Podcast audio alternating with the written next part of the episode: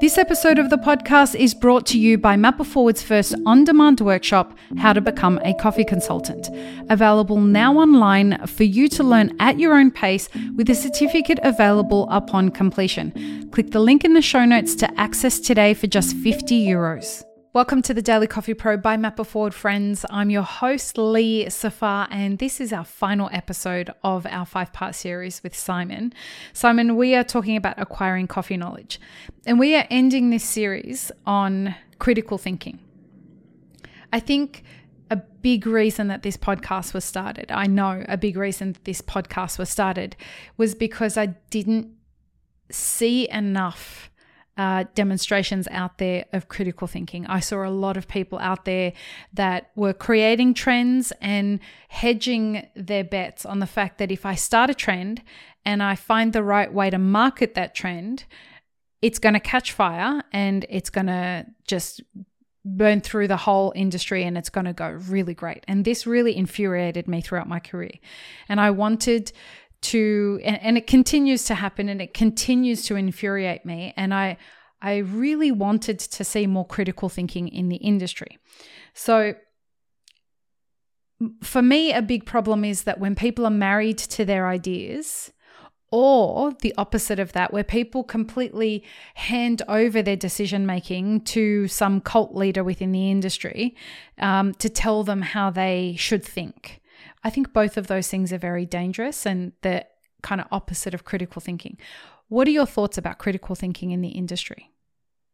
I, I think you mentioned something straight away that I've I've always been a firm believer of, which is I think it's important for people to have strong opinions about mm-hmm. specific things, but I think it's important to remain open-minded and to mm-hmm. say, "Yep, I was wrong about that," and mm-hmm. this is actually not as accurate um, and correct as I thought it was. But I think it's also important to have an opinion on specific yep. things because otherwise you're leaving, you know, you're leaving your opinion up to other people. Mm. Um, you mentioned you so you mentioned that about coffee. I think it's something that we just observe in society in general, in politics, uh, where there's a lot of there's a lack of a general lack of critical thinking about a lot of things. Um, a lot of people don't have political opinions, which I think is incredibly dangerous. Um, not to have an opinion you can change your opinion uh, then that's totally fine to um, you know to go back on certain ideas that you had etc but i think it's important to have an opinion i think it's the same thing in coffee it might not be as bad if you don't have an opinion on everything but i think it's important to um, to do your own research and to make up your own minds because otherwise you're sort of like letting letting that knowledge uh, be in the hands of, of other people that, well, first of all, might not necessarily be right about uh, what they're saying. Uh, you know, even if they're experts, mm-hmm. they um, might not have the same preferences as you do, or, or they might have different intentions and some commercial intentions behind them. Why do you think it's dangerous when people are married to their ideas in the coffee industry? again i think it applies to just uh, mm-hmm. to other things than coffee but the fact that you're not growing the fact that um, if you're stuck with a specific i mean i think it's important to be if you're if you're firmly believing that something is right and you just feel it with your guts then it's important to stick to what you believe in. But i think not being not necessarily seeing the other side of the coin is and, and not being open-minded enough is also where you start to stagnate and you stop learning and you stop growing. Because when you get stuck into get, get stuck into your ways this is when you're also you're also not growing anymore. You're not mm. looking at different ways of doing things you're not looking at constant improvements um, i think this is this is something quite dangerous because you're going to stagnate. And in, in business that might mean uh, you look at cafes that didn't didn't innovate didn't change their menu and are still making coffee the same way as we did 10 years ago. These cafes are slowly dying. They're not doing the same volume as they were doing before. Um, and it's again true in, in other types of businesses and industries. Innovation, staying on top of of the the industry, uh, looking at different ways of doing things, like constantly looking at improving different aspects uh, of the business, whether it's sales, logistics, marketing, innovation of products and services. Uh, I think it's it's important in general to just stay relevant and um, to have you know the knowledge is the most accurate as, as accurate as possible. But it's it's it's challenging it's confronting. We spoke about that in, in the previous one on accessibility. It's unsettling for people to sort of like say oh i was so wrong about this specific idea you know, people often look at at a trend or an idea as either being binary, like it's either right or it's wrong. Mm-hmm. And it's usually never one of those two things. It's usually all grey.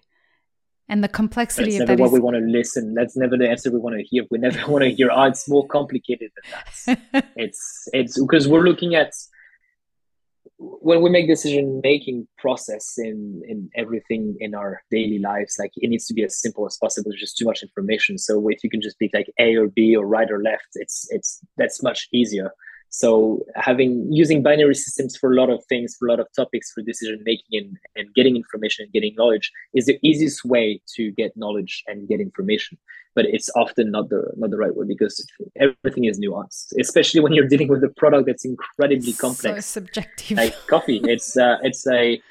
I mean, first of all, there's that objective and subjective yeah. element into itself because it's um it's a sensory like mm-hmm. food, uh, so like drink, culinary products, but there's oh, it's just like a chemically diverse and complex product as well. And when we talk about brewed coffee, when we're talking about water, and we're talking about coffee itself, it's a, a organic product and water. Like they're both incredibly complex. They go both go both go through multiple phases that are incredibly complex. Um, so it's it's of course it's never going to be binary. It's never going to be white mm. or black. It's always going to be very very gray. And then um, you add, if you don't mind me saying, you, then you add yeah. another complexity to it, which is the majority of people who drink coffee are adding sugar and milk to it and so the way that they experience it is very different to the way that we as professionals experience it. So we're you know, we're making these assumptions, well, not assumptions, we're making these judgments on whether something is this is the right way or that's the right way without taking into perspective the person who's consuming it. That's the, I mean, I, I studied, uh, we studied behavioral science and marketing uh, in my university degrees. And one of the things that I mean we looked at is, for example, if you want, if you're a big firm and you want to launch a new product, like let's say you're Coca-Cola and you want to launch a new flavor, and you're mm-hmm. thinking, are we going to do blueberry flavored Coca-Cola, or are we going to do raspberry? We're talking about millions of dollars of investment into distribution, marketing, and product R and D. Mm-hmm. That that's going to be backed by behavioral studies. Like we're going to give these two products and prototypes to people and observe how they react, and we're going to put them on shelves and see how people look at the packaging and react to that, and we're going to make a big decision based on that. And everything is going to be based on evidence. I I haven't seen any roasters inviting. Well, first of all, doing a segmentation of the market in a specific uh, city or area, then taking a representative panel and sample of uh, of that crowd, and then looking at what profile of coffee this specific segment, like different segments, enjoy and what they're looking for and what attributes in coffee they're looking for. There's this sort of like methodology. I've never come across that in specialty coffee. It's a lot of work, but that's the only way to sort of decide what's right and what's wrong. And and I think that ties nicely into critical thinking in the sense that we as coffee professionals end up making decisions on on purchasing, on roasting, and on and on recipes based on what we enjoy or what we think the general consumer enjoys. That's hopefully the best, better case scenario of the two. Um, that is often like way off what people enjoy in general. And we, we do see that in, in Europe a lot, where most European countries have this long tradition of serving, well, Robusta and dark roasted coffee, where coffee has been widely accessible in Europe in coffee houses for centuries now. But the tradition was to drink defective coffee, mostly robusta and incredibly dark roasted. So coffees are lower acid that have like this intense bitterness. Uh, they are very full bodied. And then when the specialty coffee movement arrived in Europe, all of a sudden you start seeing roasters like roasting incredibly light and serving coffees that taste more like a tea than a coffee. And then mm-hmm. there's a huge shock of culture between between uh, people like my parents who were um, uh, you know getting towards their 60s and are used to drinking bitter coffee and all of a sudden coffee tastes floral and it's light bodied and it's got this silky tea like texture and it's got acidity. Where did that acidity come from? I've never experienced acidity in coffee. Like it shouldn't be fruity. It should taste like chocolate and charcoal and rubber. So it's just like such a gap. And i think the, the lack of critical thinking in the product development um, and into the decisions that we make is responsible for that. Yeah I feel like we need a, more of an open mindedness in the industry if we're going to move the industry forward into you know greater profitability adaptation to what's happening with global economics and geopolitics also what's happening with technology and for me when it comes to critical thinking the technology part uh, and innovation plays a really important role in how we're going to move forward with the mm-hmm. introduction of things like ai and the introduction of well uh, an important part here we have a labor shortage a global labor shortage, and technology and innovation is solving those problems. And yet, there is this pushback on people saying, but if we're using technology, well, we're not really making coffee anymore. Well, we've got to solve a problem. The problem is a very real problem. Yeah. Yeah, the labor shortage. Yeah. No, I I I agree with um, I agree with everything you said um, on on that specific topic. Um, I'm I'm so surprised that people, a lot of people are. Um, I guess I, I, was I was surprised because in my inner circle, everyone seems to be very enthusiastic about AI and about mm. new technologies available, but the broader uh, general public opinion and audience seems to be very reluctant about all these things, and it does it it does I think fix a lot of the issues. And we're not just talking about what we're talking about like it has the ability to yeah change the whole world and uh, yeah. and you know potentially provide for a, a, universal wage and revenue for everyone like at some point if we can get machines like long long term speaking get yeah. machines to uh, make a lot of decisions for us and if everyone can have a fairer wage and everybody can mm. uh, live a bit more decently then i think it's an amazing thing um, but again i think it's it's about uh, seeing like looking at all the different aspects of it and looking at the pros and cons of literally everything. Again it's not it's not as binary. Like ai has and just new technologies have they have their pros and cons. Like mm-hmm. there are some dangerous things that can come with them. Um, and it's about just nuancing everything. It's about like understanding yeah. the intricacies of it um, and learning what's what's a good thing about it. What can we how can we put that to use for the greater good? And then what is dangerous about that? What do we need to be aware of and you see the same thing in in coffee same thing with and that ties nicely into the trends. Like you need to be critical about those trends. You need to be critical about you know what people are saying about them what's good what's bad. Um, you need to be critical about uh, trendsetters and people who are experts in um, or who are defining themselves as, as experts again because truth is relative to time and space. So i think it's it's important to be constantly critical about everything, being mm-hmm. playing the devil's advocate. Uh, again, it, you don't want to fall into this this cynicism circle. And I think, uh, as a Frenchman, uh, French are very good at being cynical, and and, and uh, it's something that we're taught at school. Actually, we're um, we're taught how to um, how to challenge everything. And mm. I remember in high school and even in, in middle school and high school, people just challenging what the teacher was saying. It's saying, but why is this and why is that? And and sort of like challenging their authority, which I think from a different perspective can be it can be a lack of disrespect uh, it be it can be disrespectful it can be a lack of respect but we've always sort of like i guess it's cultural once again always had this idea that um you know the, the teacher has this this obviously like uh, expert figure but not everyone people can be wrong like authority. make, yeah exactly. even people in authority can be wrong absolutely, and I think need just we need to dissociate ourselves from from this idea that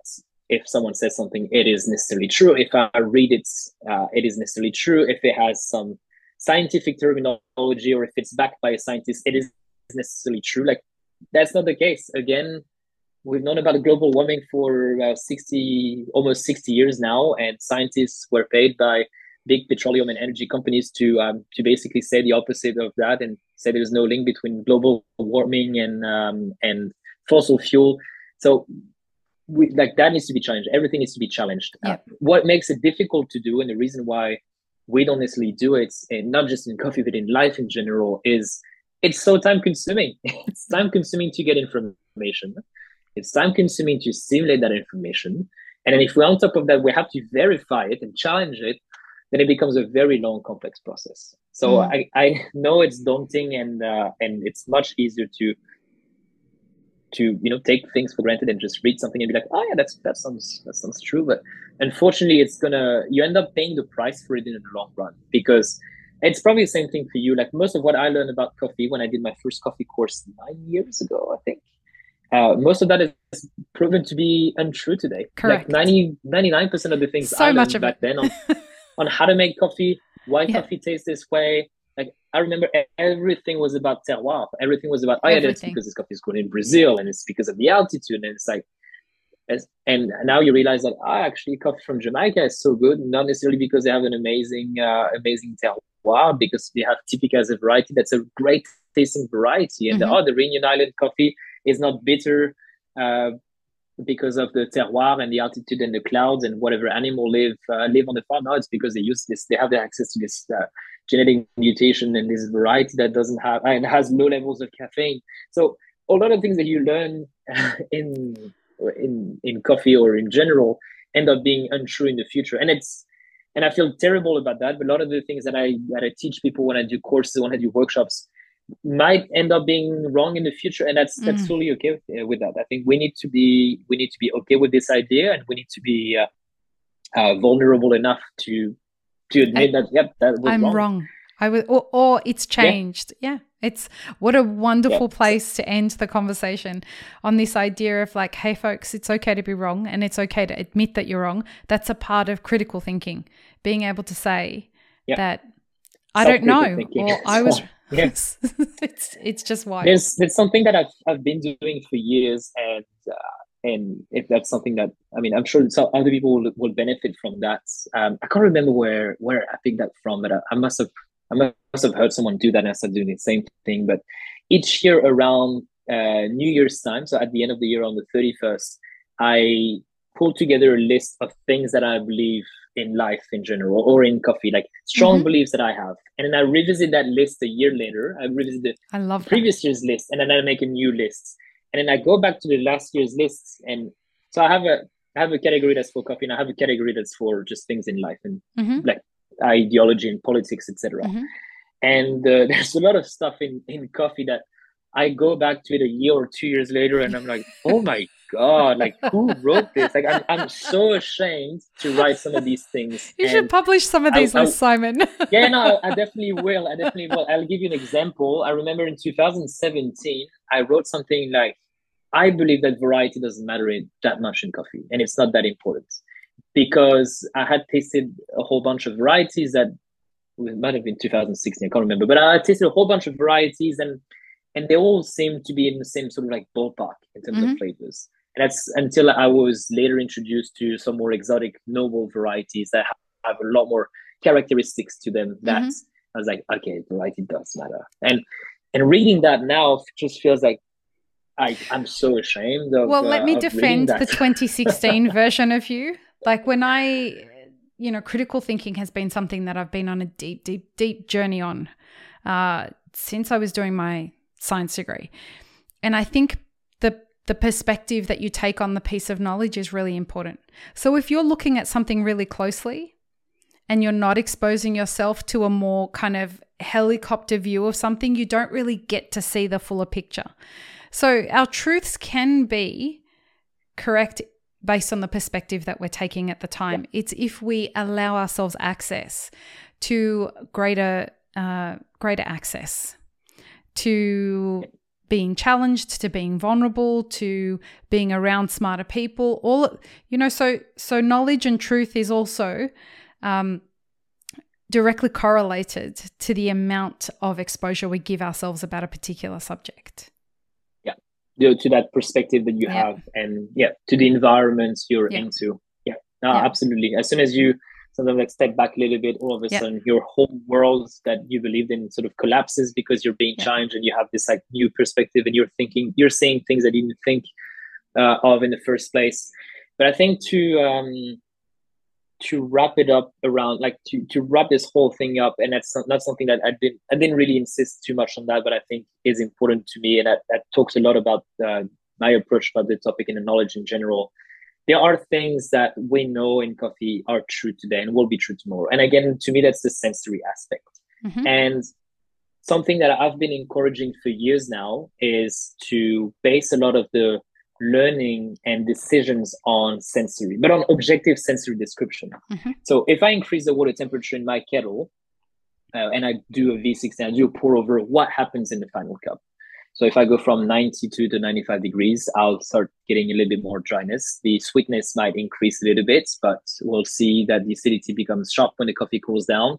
It might become unbalanced and uh, we're getting different flavors. So we're getting less fresh fruit, but we're getting more of the brown, maybe some stewed fruits, maybe some like rougher notes coming mm. out as well. And this is something that will remain true in the future. Now, why this happens, I have no idea. I don't know why you know coffee tastes more bitter than it is when you're using a hotter water temperature. I don't know why coffee is more acidic when you're using a coarser grind setting. I have no idea why sulfate brings bitterness when you introduce it to water. I don't know these things, but I do know what happens when you do that. I do know right. what happens when you introduce potassium to your water. I do know that it brings body, it brings sweetness, and it will bring those chocolate umami, um, like purple fermentation notes. Mm-hmm. Why that happens, no idea. And but you know, know, that it happens. You have empirical evidence that that happens. happens. And I'm not a scientist. I don't have the background to verify this information. So instead of spending a lot of time like trying to dig into pseudoscience and and trying to explain that in a very complicated way, I sort of try to stay away from the conversation. Let other people who are experts in, in into this this area, who have this skill set, baggage, mm-hmm. and background to to verify this information, and then maybe work alongside these people and sort of challenge that, and then try to understand it because I'm interested in understanding that. But I do acknowledge and recognize the fact that I can't answer the why. And I know a lot of people are bothered uh, by that, and they they're feeling uncomfortable and they think it's more it's more difficult to learn things when you don't understand why. And I can totally see where from a, a learning process point of view, it's more challenging. But I think this is where looking at things from uh, like looking at things from a coffee point of view in coffee from a scientific point of view is not always better if you want to learn how to make better coffee how to right. roast better coffee etc and basing things based on evidence which the evidence is in the final cup the evidence is in the tds reading. It's not the um, the aromatics measured uh, in gas chromatography because again like there are things that you can measure with a tool and instrument but you know what if it's above the human threshold to be detecting those specific um, aroma or specific thresholds of aroma? Like there are things that you know sometimes you see you hear claims of this produces like this much more aromatic mm-hmm. compounds. First of all are they good aromatic compounds? Are we able to detect them? Like the only right. reliable source of objective evidence is sensory. And yeah. it can be sensory by experts. It can be sensory by intermediate groups sensory by beginners. Different levels of like sensory um, uh, sensory assessments. But to me, the important thing is to focus on the what and not necessarily on the why. And being critical about these things, uh, that will help you, I think, gain so much more access to knowledge. I wish I had done that from day one. I wish I had sort of like, both. yeah, entirely skip the why things happen, focus on the what's, and then I would be a much more knowledgeable and accomplished coffee professional. Um, again, I, I know it's disturbing and I know it's it's unsettling for certain people. Um, but it, it, something that I think made it, like triggered that in me was when I was watching this cooking show, and it was they're putting a chef against a food scientist, and I can't remember what it's on YouTube. I, I watch so much uh, cooking shows and and stuff, and and in all of these episodes, the food scientists like knew exactly what what the chemical reaction was right. during the Maillard reaction of like baking cookies, but they couldn't bake cookies to save their lives. Like it was, they could no, but the chefs with a lot of intuition the craft, knew that yeah, if I do this and if I do that, this is what's going to result in my cookie. I'm going to get more of that chewiness if I do this. Why? Don't know. Don't, don't care. care. Can't explain I'm it. just gonna but do I know that exactly. I know that if I melt my butter versus like using solid butter, it's gonna be it's gonna bring more chewiness, and I know that the, the if I freeze the the cookies, uh, the cookie dough before baking it, um, it's not going to spread as much, and then the fats are going to be, be contained more. Why? No idea. And again, yeah, but who who would you rather get a meal from, like right. a Michelin star chef or a food scientist? And I think this sort of like talks talks to the arts versus science side of coffee. Like it's to me, there's like a spectrum where you have like arts on one side and then like the art vision and the science vision. And I used to believe that coffee was science and it wasn't an art. I used to firmly believe that. And that's again one of those uh, things that I believed in in the past and that I wrote at the end of maybe 2015 saying coffee is a science. Approaching coffee from an arts pers- perspective makes no sense. And now I actually do believe I'm probably like the opposite of that, where well, folks, go and read the article because, excuse me, the article that's in the links because that's what you talk about quite a lot in this article. So, yes. And you demonstrate it. Like you, you start the article off by saying, "I'm not a scientist, but X, Y, Z." You know, I'm yeah, and and this is where, uh, the idea of believing who you believe and why you believe them is an important part of critical thinking. And I think what you're saying uh, quite eloquently, Simon, is this idea that the evidence needs to come from you. Like if you believe mm-hmm. something, if you if if you look at something and you want to figure it out, go and test it, go and try it, become the creator of your own verifiable knowledge through that way. Yeah. No, it's it's it couldn't couldn't have said it better. Like you wrapped it up perfectly. Thanks. You have. Uh, I don't think I've said this to you in our conversations, but you have contributed more to the Australian coffee industry than I think you realize, and I wanted to thank you for that. Uh, the um, the approach that you take to the generosity of wanting to actually elevate the way that people absorb knowledge and have access to knowledge in the Australian coffee industry is very generous and very um, very refreshing to see as somebody who's been in this industry for 20 years. So thank you for what you contribute to the industry. Um, we are lucky to have you. Um, and Thanks. and on that note, where can people find you on social media? Because you're a must follow. Um, Simon underscore Gautherin. So Simon underscore last name. Um, I do publish coffee related content. Um, all things around the supply chain, um, but mainly around brewing and sensory. Um, but yeah, thanks for the kind words. If you could say that to the government so they could fast track my permanent residency, that'd be amazing. if I could, I would, my friend. I uh, promise you I would. Thanks. Why don't you just send them this episode and, or this series will. and we can see if we can make Link that happen. To, uh, the, yeah, to the application. Um, but links links in the show notes folks um, and if you get the uh, opportunity to catch a workshop that simon's doing uh, make sure that you get to one. So, Simon, would you do us the honor of signing off this whole series, please? Thanks a lot for listening or watching to this episode. Um, we'll catch you later. Peace, love, and peanut butter. Have an amazing rest of your day, folks. Thanks, Simon. Thanks for tuning in, friends. There are two ways you can support this podcast. Firstly, become a paid member of our YouTube channel. Secondly, you can join our Patreon for as little as $3 a month. Both have options for exclusive ad free content and early release content. Don't forget to subscribe and share this podcast with your friends. The Daily Coffee Pro is produced by Map It Forward, and the music you're listening to is called Run, Run, Run off of my album Laundry After Midnight. To get older episodes of this podcast, podcast as well as more information on Map It Forward, head to mapitforward.coffee. You can find links and more information in the show notes below.